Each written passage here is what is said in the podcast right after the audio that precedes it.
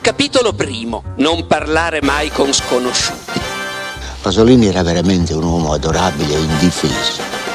Come scrive, eh, di solito rispondevo eh, da sinistra a destra. It di Stephen King è il mio libro del cuore. Volevo dirle, ma d'inverno, quelle anatre, dove diavolo finiscono? La carta è la materia di cui sono fatti i libri, oltre che i soldi, i quaderni e un sacco di altre cose. Ma in pochi, sfogliando un libro, sono in grado di dire di che tipo di carta sia fatto. In altri campi non è così. Le conoscenze tecniche elementari sono diffuse e gli esperti o i sedicenti tali proliferano.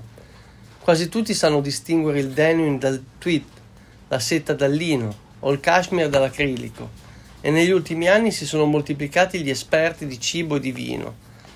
Nonostante la carta sia fondamentale per valutare i libri in quanto oggetti attraverso la vista, il tatto e l'olfatto, quasi nessuno sa dire perché un libro si sia ingiallito, quali siano gli editori che usano la carta migliore e se una copertina sia goffrata oppure marcata a feltro. Da libraio sono sempre stato interessato dai libri che parlano di libri eh, recentemente la casa editrice Iperborea, in collaborazione con il quotidiano online eh, Il Post, ha pubblicato questo primo numero della rivista Cose spiegate bene ed è un numero dedicato ai libri. Si intitola infatti a proposito di libri e ci toglie davvero una, eh, un infinito numero di curiosità legate all'oggetto che tanto amiamo ci spiega di chi sono davvero le case editrici più importanti che detengono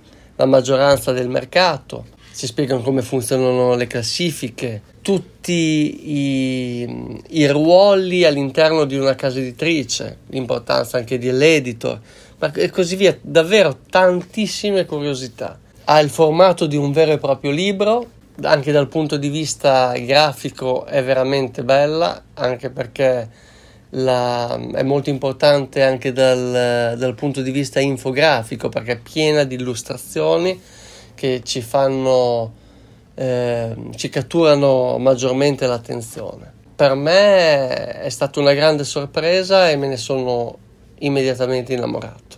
Canzone di oggi, una canzone che amo tanto dei The Cranberries e si intitola Promises.